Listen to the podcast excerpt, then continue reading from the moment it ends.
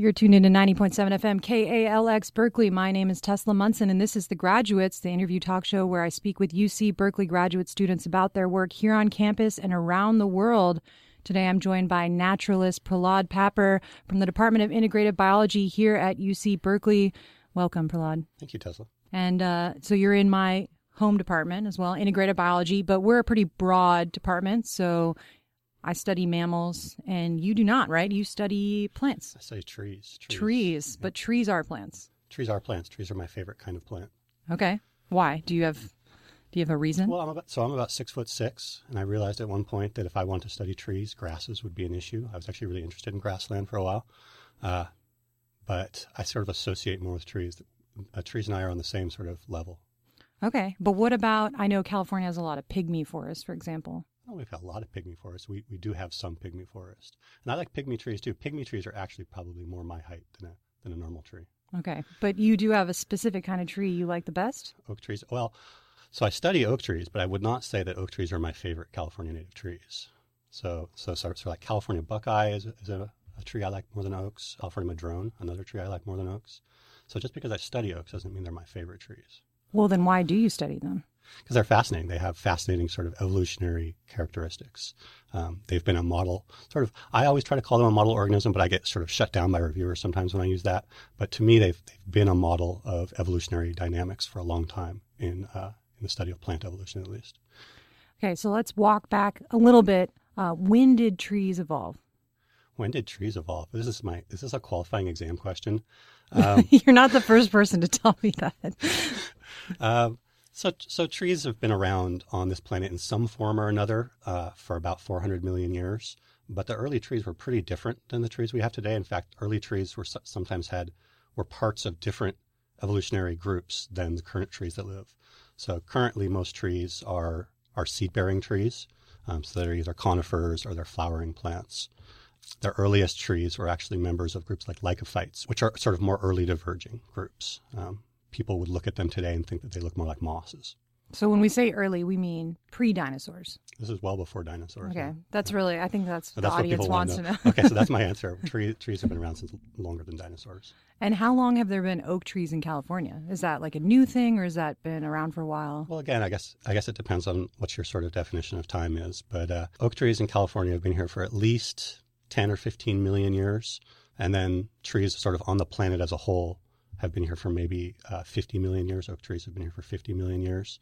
They sort of started out up in at really high latitudes, sort of uh, sort of what are, what's called a holarctic distribution around the North Pole, at a time when the North Pole and and sort of latitudes around the North Pole were much more temperate than they are today. So this is pre ice ages, um, and then as sort of as temperatures got colder in the North Poles, they moved down, moved down, and now we find them sort of at mid latitudes, you know, between 30 and 40 degrees. And so, in, in terms of trees, it's at 50 million actually sounds pretty young because that's on this side of the KPG boundary when the dinosaurs went extinct. That's like when there were mammals everywhere. So, fairly young from my understanding. Yeah, yeah. Uh, in fact, but, but, most flowering plants are fairly young. Flowering plants, you know, so I'm just making numbers up here, but I, flowering plants I think are maybe 150 million years old. So even though I said that trees are much older, flowering plants, which is what most trees are today, are, are younger than, than those earlier groups. And so let's paint a picture of an oak tree for because I was, you know, going north from here. You look out, you see a lot of uh, golden grasses, and then these lone, pretty lone trees out there, um, and those are the oaks, right? Yeah, that's the classic California landscape, right? This sort of, especially at this time of year, we get these senesced grasses, these dead annual grasses, and the hillsides are just dotted with these oak trees. It's it's in some ways you asked like why why I would study this. That's one of the reasons why I'm interested in studying oaks is because they're aesthetically really beautiful in my opinion. And I, w- I was raised in Northern California, and to me that landscape, that sort of those rolling rolling brown hills with dotted little army green oaks, is one of my favorite things to see. And I ecologists can sort of choose what system they're going to study based on their interests because they're going to be in those places for a long time. They're going to see those places over and over again. And so I think ecologists should be really aware of the choices they make and choose to be in a place that they really enjoy. And so I made a really conscious decision that oak woodlands were a beautiful place, and I love I love to take lunch in an oak woodland under a big huge oak tree, and that kind of decision is really important uh, for me at least in, in choosing a system to study. I mean, yeah, you got to be happy, right? you got to enjoy it. Lunch spots or lunch spots are a big deal for me. That, that's good to know, and not just because you're six foot six, right? Yeah. and and then another thing about oaks that maybe people don't realize or don't know is that they produce acorns. Right? They do. That's that is a characteristic of oaks. That might even be a defining characteristic of oaks. Do other trees produce acorns, or is it mostly uh, just oaks? Other trees produce things that you might call acorns, but uh, like sort of a taxonomist might say that they're not even truly acorns. There is a, a tree in California called tan oak, which is not in the same genus, but is sort of the nearest relative of oaks, and from my from my mind, that's a acorn that it produces, but it actually has a slightly different development than an acorn. And so when we hear about California Native Americans, for example, using and processing a lot of acorns, that means that oak trees were an important staple in their diet. For sure. Oak trees were an important staple in the diet of all humans that lived together with oaks. So, sort of in places like Turkey and uh, the British Isles, everywhere that, you know, sort of the whole Mediterranean, everywhere that humans lived um, together with oak tree species they were an important staple for us prior to prior to agriculture. Once agriculture comes in, people sort of turn their backs on oaks, um, and we sort of forget those connections that we once had to them. And that's probably because it takes actually quite a bit of processing to consume acorns, right? You can't just go out there and chew on one and, and be happy. well, you can, but you, you can. So I don't know. I've actually so there's a story that sort of floats around in Native American communities that there are oak trees that. So what you're talking about is the tannins they produce, these sort of bitter compounds that that acorns have in them that the tree puts in there to prevent herbivory, actually to prevent the seed from getting eaten up. And there's always these stories that go around about oak trees that are known for not producing any tannins, um, and so that the, the, acorns would come off the tree sweet. And I actually found one one time. I found a valley oak up in Mendocino County that I picked acorns off of and ate, and they didn't have any bitterness to them at all. So, so it wasn't a distinct species, not like all no. valley oaks. It's just certain trees. Yeah, no, it'd be individual trees, and it, and it's not clear. Nobody's done this research, and maybe I'll be the one to do it in the future. It's not clear whether that's a genetic difference or something about its environment that, that causes it not to sort of load the tannins into the acorns. But it would have been a gold mine for sure, right? yeah, people would have loved it. Although, you know, in some ways they might not have been they might have had other proper properties that weren't as beneficial so they might have so they the Native Americans liked the oaks because they had a high lipid content, um, so high fat content, as well as quite a lot of protein. And it may be that sort of not loading tannins in makes the, the lipids less available or something like that. I don't know. Valley oak acorns in general were not considered high quality by the Native Americans. They produced kind of a mushy oak acorn. Um, actually, tan oak that I mentioned, which is not a true oak, was generally like the considered the choicest oak. So you haven't always been six foot six. So that means you haven't always compared yourself to a tree. That's true. So but have you always been interested in trees and plants your whole life? No, no, definitely not at all. Um, so I, I did my undergraduate work at UC Santa Cruz, and I look back on that, and I'm, I'm kind of disappointed in myself from that time because Santa Cruz is a, is a, beautiful place, and there's great hiking, great oaks around Santa Cruz. But at the time, I, I wasn't aware of them at all. I didn't pay attention to them. I hardly went hiking um, like two times the whole five years that I lived in Santa Cruz. I was a philosophy major, and I really lived in my head during that time. I think. So then your uh, your passion for trees came later. What what spurred that on? Um, so with a degree in philosophy, there's really not a lot of ways you can go other than sort of continuing in your head and spiraling around. And I sort of did that for, for quite a while after undergrad.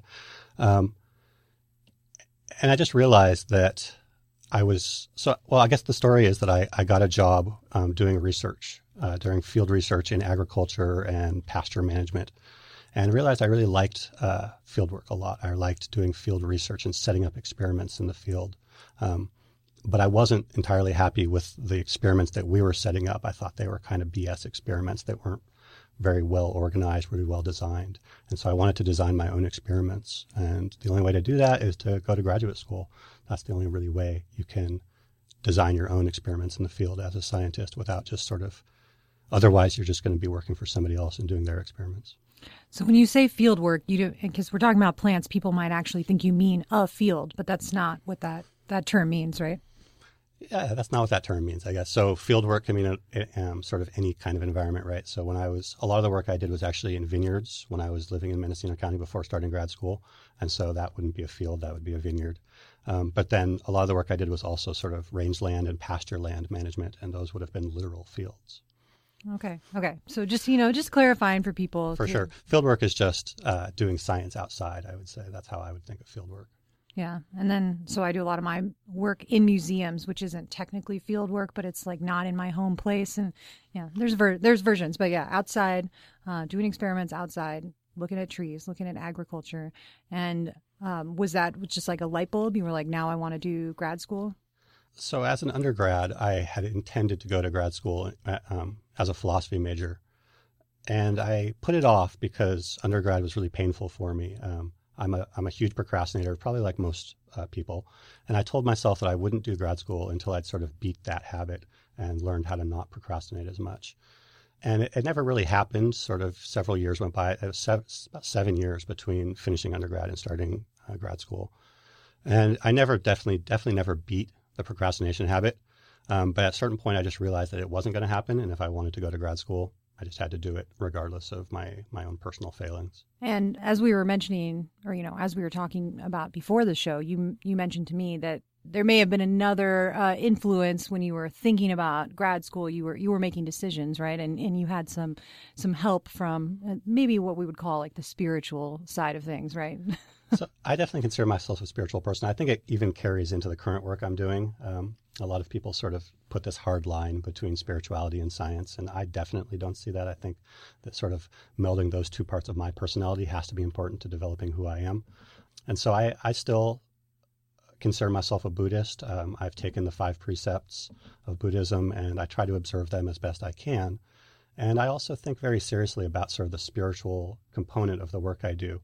Sort of, I was talking about this connection that humans have had to oak trees, and that that includes a spiritual connection, in my opinion. So it's sort of an evolutionary connection. It's a biological connection, but it's also a spiritual connection. You probably can't have the one without the other. In the way I think about it, coevolution creates a spiritual bond between organisms.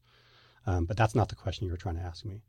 You were asking about how I got, how I made the decision to enter grad school. Um, it, it, wasn't an easy decision, and, and I knew because I knew grad school was hard. Everybody tells you grad school is hard, and so and and I knew that I was okay at academia, but it wasn't really sort of what I was especially good at, especially the science side of academia, which of course I didn't have a lot of experience with at the time, since my undergrad had been in philosophy. But I had a pretty good sense of what it was, and I knew that it wasn't something that was for me in the long term. But I was really interested in sort of the questions that you could ask in nature. But at the same time, I was interested in Buddhism, and I was living in Ukiah in Mendocino County, which is about two hours north of the of the East Bay. And there's a great Buddhist monastery there. It's called the City of 10,000 Buddhas. There's actually two really good Buddhist monasteries in that valley. There's a Thai Buddhist monastery called Abhayagiri as well. And I was a- attending both of them and, and taking part in a lot of their activities. At that time, I was also a master gardener, so sort of my interests were pretty broad at the time. And the way I got really involved at the City of 10,000 Buddhas, which is a Chinese Buddhist monastery, a, lar- a, really large Chinese Buddhist monastery in Ukiah, or just outside of Ukiah. Um, the way I got involved was through their farm because they have a large farm. They have something like 10 acres of farmland, and they grow quite a lot of their own food that's that's eaten by the the local monks and nuns and also is eaten by the students. They have a they have a K through 12 school as well as they have a they have some kind of accredited college, and I so of course I could have gone to that college as well. Um, so, but I was working on their farm. I would go basically once a week, and we would just you know weed. We do manual weeding. We do watering. We'd start plants in their in their greenhouse, and I was really loving it. It was a, a, a really good experience. I liked the environment at the, the city of 10,000 Buddhas. The city of 10,000 Buddhas is a very traditional Chinese monastery.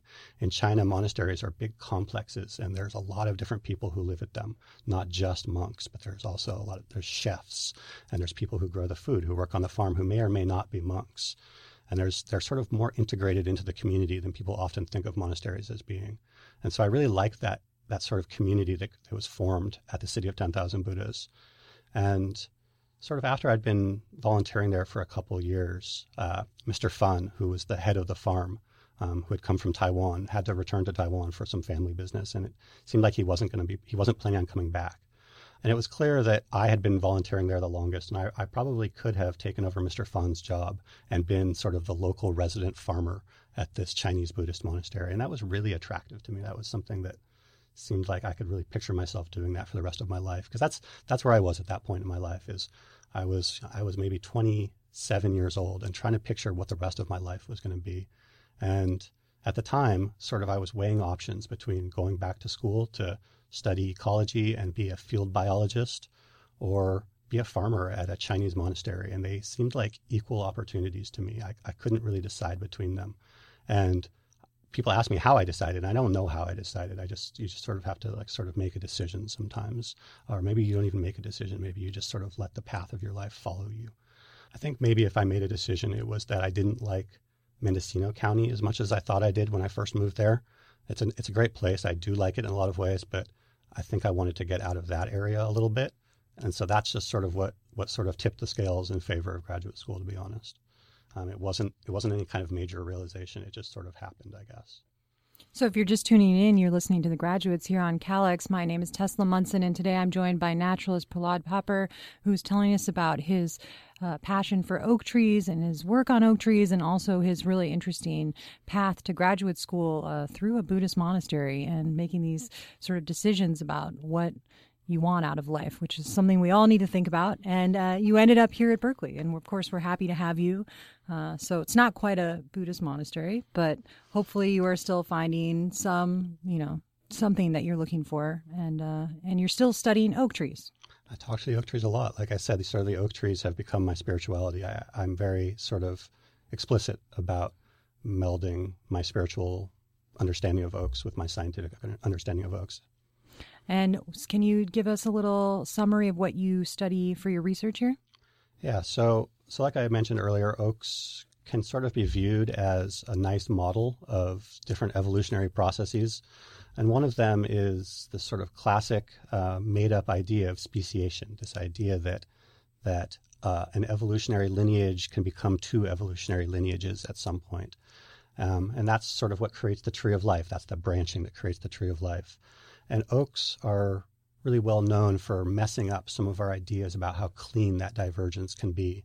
Um, oaks, despite being fairly old, I said, I said 50 million years old or 15 million years old in California, they still haven't fully diverged. So uh, there's lineages that sort of we can trace their their origin back at least 10 million years. And throughout all of that time, through 10 million years, they've maintained the ability to hybridize with one another. So even though they're things we consider to be different species, they still reproduce with one another. And that, that violates a lot of people's assumptions about what species are and the way evolutionary processes work.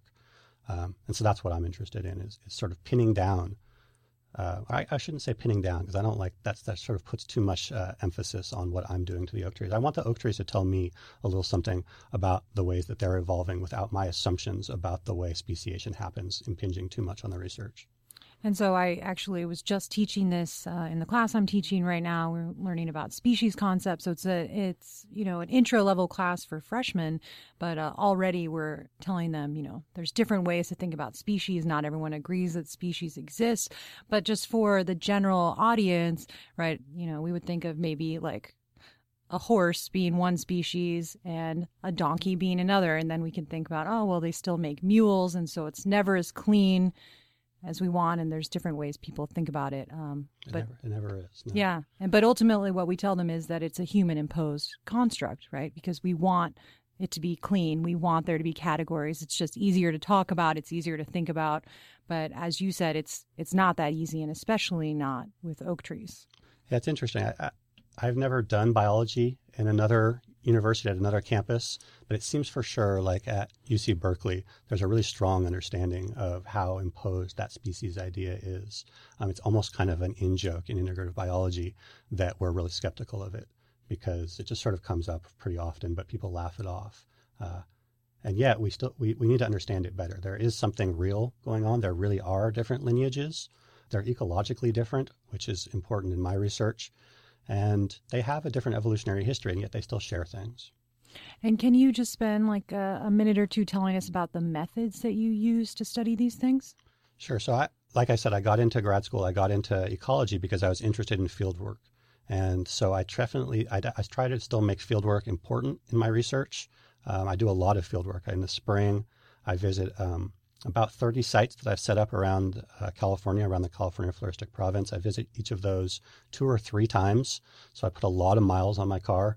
I actually don't end up spending very much time at any one of my sites, which is somewhat of a disappointment to me. I sort of envy people who I know in integrative biology and in other departments that spend all of their fieldwork at one site and really get to know that place really well.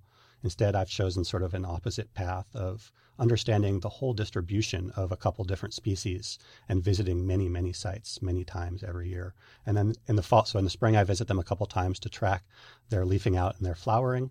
And then in the fall, I have to go back, and I'm actually visiting right now. Every every weekend, I've been visiting some of my sites, sort of making sweeps through the southern part of the state and sweeps through the northern part of the state to visit my sites and count the acorns that they produce. So that's the fieldwork side of what I do, um, which sort of like I said is is important to me. And then I do a lot of genetic work as well. So I'm doing uh, genetic sequencing of oaks in order to understand sort of their relationships to each other, both within a site. So at one site, I'll collect about 30 different individuals and try to understand what's the variation within this site, what a lot of people would call a population. So at one location, and then also comparing between one location and another location. What's the variation between these two different locations? So when you say you collect individuals, you're talking about bringing back leaves or Yeah. branches. Yeah, I don't bring back whole trees. yeah, no Um, space for that. I do I do bring back quite a lot of leaf material, so you, you need hardly any leaf material at all to, to do genetics. Sort of a, a square centimeter of leaf would be enough to get the DNA that I need. But I'm also interested in sort of the pattern of variation in their morphology and the shapes of the leaves and the shapes of the acorns. And so I collect a good amount of plant material so that I have uh, the ability to analyze them in that way as well. And is there a lot of variation in the way they look? there's a huge amount of variation. So that's another way that oaks have been a model is that they're very well known for having uh, a lot of variation and being difficult to identify because of how much variation they have. So sort of leaf morphology. The oaks that I study have lobed leaves, so sort of a classic um, oak leaf shape with wavy edges. And the variation in how much lobing there is is pretty widespread, both, like I said, within a site as well as between sites. It does seem that there is some variation that's associated with a location. So, sort of like the idea of uh, local local evolution, there's variation that can be associated with a place and that you would identify with that place. You could look at a leaf if you're good enough and say, oh, this leaf came from the southern Sierra foothills, or this leaf came from the northern coast ranges. And that's because of like local precipitation and uh, sunlight and just local factors in the environment. So this is exactly what I'm studying is what is that because of? And, and some of it is definitely these local environmental conditions, sort of both experienced by the plant during its lifetime, as well as experienced by that lineage living in that place for who knows how long, hundreds of thousands, maybe even millions of years. A single lineage has been living in a single place in California. So that, that leads to local evolution. I've been told not to call it local adaptation because the shape of a leaf is not related directly to its fitness, but we can call it local evolution for sure. But then the other influence on it, which is also evolution, is how it interacts with other species in its sort of local neighborhood, in its local regional neighborhood. And that also creates some variation that you can identify to a place. So in the North Coast ranges, California blue oak, which is one of the species I study, overlaps in its distribution with the Oregon white oak. And they hybridize with one another. And that, that hybridization, that sharing of genes creates some characters that you can identify as well. So you mentioned that you're, you know, you're not trying to do anything to the oaks, but you're trying to find out what they can tell you. So do you have any what what have they told you so far? Well, I found some interesting patterns for sure. One, which many people have found, is that there is a huge amount of genetic variation, both within sites as well as between sites. And in fact, most of the variation is within a site. So trees that are growing right next to each other can be really genetically different from one another, even though they've, like I said, perhaps been there together. Their lineages have been there together for millions of years, hundreds of thousands of years at the very least. So that that's one pattern, this high degree of variation, and it's it's really cool to see, and it it connects to a lot of ideas about the evolution of these oaks. And then the other pattern, which is obviously related to that, is that trees that are really far apart from each other, say a blue oak um, at the southern end of the Central Valley down in the Tehachapis, and a blue oak at the northern end of the Central Valley up by Redding, separated by 800 kilometers, they can actually be genetically quite similar to each other. And that's a that was the most startling thing I found. Um, when I found it, I sort of knew that my dissertation was going to be interesting because there's a lot you can pull apart in an unexpected pattern like that. The expected pattern is that as things get further and further apart, they will be less and less genetically similar to each other. And that's true in animals, but it should be especially true in something like trees that obviously don't move. They spend their entire life in one place. The only times that they do move are when they produce pollen, their pollen moves, and when they produce acorns, their acorns can move. And that's the only time that this sort of mixing can happen that allows populations that are really far apart to be similar to each other. Okay. Well, yeah. I know. I'm gonna. I'm gonna have to think about this a little uh, a little longer. We could definitely do a whole hour on oaks. It seems like, but we are actually coming to the end of the program, so I should uh, definitely ask you. You know, you have a very I won't say non traditional, but you have a, a different path to research into grad school than a lot of people. So, do you have recommendations for students who maybe didn't get a science degree in college or who haven't thought about science but are now trying to break into this field? One thing I'll say for sure is that don't do it for money. There's not a lot of money in most science. Um, even the sciences that have a reputation for having easy jobs, the money's not really there. If you're looking for money, get a different degree a science degree is not what you want. Do it for passion. Find something that you're really, really interested in and follow it out. Think deeply about the subject and think about how it connects to other subjects. That's at least that's the path I've taken, and I, have found it pretty interesting. No, that's great advice. And what about for just the general public who's interested now? They've heard you speak, and they're like, "Man, I'm going to go out and look at some oak trees." Uh, and you have any advice for them? So we're really lucky in Northern California. Northern California, I often think of it as sort of an epicenter of public involvement in biology and ecology. For at least the past 20 or 30 years, there's been tons of opportunities throughout the Bay Area and throughout the North Bay and throughout all of Northern California for anybody who's interested to go out and learn natural history of some of these plants. I myself have been involved in leading some of these hikes, um, leading workshops, giving lectures. And there's tons of groups. There's groups all over the Bay Area and the North Bay that make this make these opportunities possible. Places like Point Reyes have options. They, they produce a catalog and they lead, lead hikes. They lead kayaking tours. They have talks. Yeah, but yeah. so okay, so going out and you know just that as you said, this is sort of an epicenter. So there are people who are you know leading workshops and talks and ways that the public can learn more about these things in a less formal setting, for example. For sure, I, the classrooms are not the way to learn about these things. Go out and look at oaks in person. And yeah, there's definitely lots of opportunities. These are the opportunities I want to follow up on after I get my PhD. I think that we're only going to make that sort of movement in the Bay Area stronger. And sort of as the last, uh, you know, the last question for the show is is always: Do you have? Is there anything you really want to say to the audience about your field or about your science or you know anything that this is the platform to do it? You know, outside of a research journal, what do you want to say? I'll come back to this idea that I've I've sort of mentioned a couple times of sort of bridging the, the gap that we perceive between spirituality and science. That gap is just as imaginary as the gap between two species, and we do better science and we do better spirituality as well by understanding that these things are both parts of our personality and they're they're both tools that we can use to understand the world around us in very different ways. And if we only choose one of them or only choose the other, then we're only understanding the world in half of its uh, diversity. And we should we should really be aiming to do both and integrate them as much as possible. They are difficult to integrate. There are differences between science and spirituality, but they complement each other really well. And obviously, um, you know, you're an evolutionary ecologist, so being spiritual doesn't have to have any implications for your, you know, I don't want to use the word belief in evolution, but your acknowledgement of scientific fact that is evolution. Yeah, if anything, it only makes it more textured. I think I understand evolution in a deeper way by understanding its limits and its impetus that are scientific and not spiritual. So often people who ignore sort of spiritual and religious sides of things try to create scientific explanations for things that they feel. And maybe the things we feel have spiritual ex- explanations, and the scientific explanations for, should be for things we observe in the world around us. Well, that's good advice. Uh, well, that's I think that's it for us here on the graduates. But uh, it's been excellent talking to you, Prahlad. And uh, yeah, if you if you just tuned in, you missed the whole show. You're going to have to hear it online.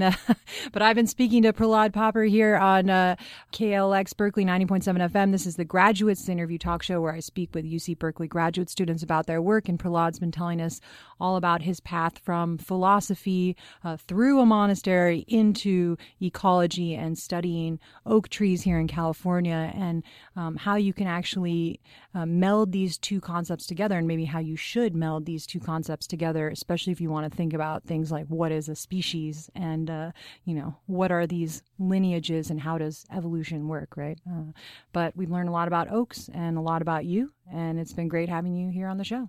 Thanks, Cecil. It's been great being here. Yeah, and uh, we'll be back in two weeks with another episode. Until then, stay tuned. You're listening to KALX Berkeley.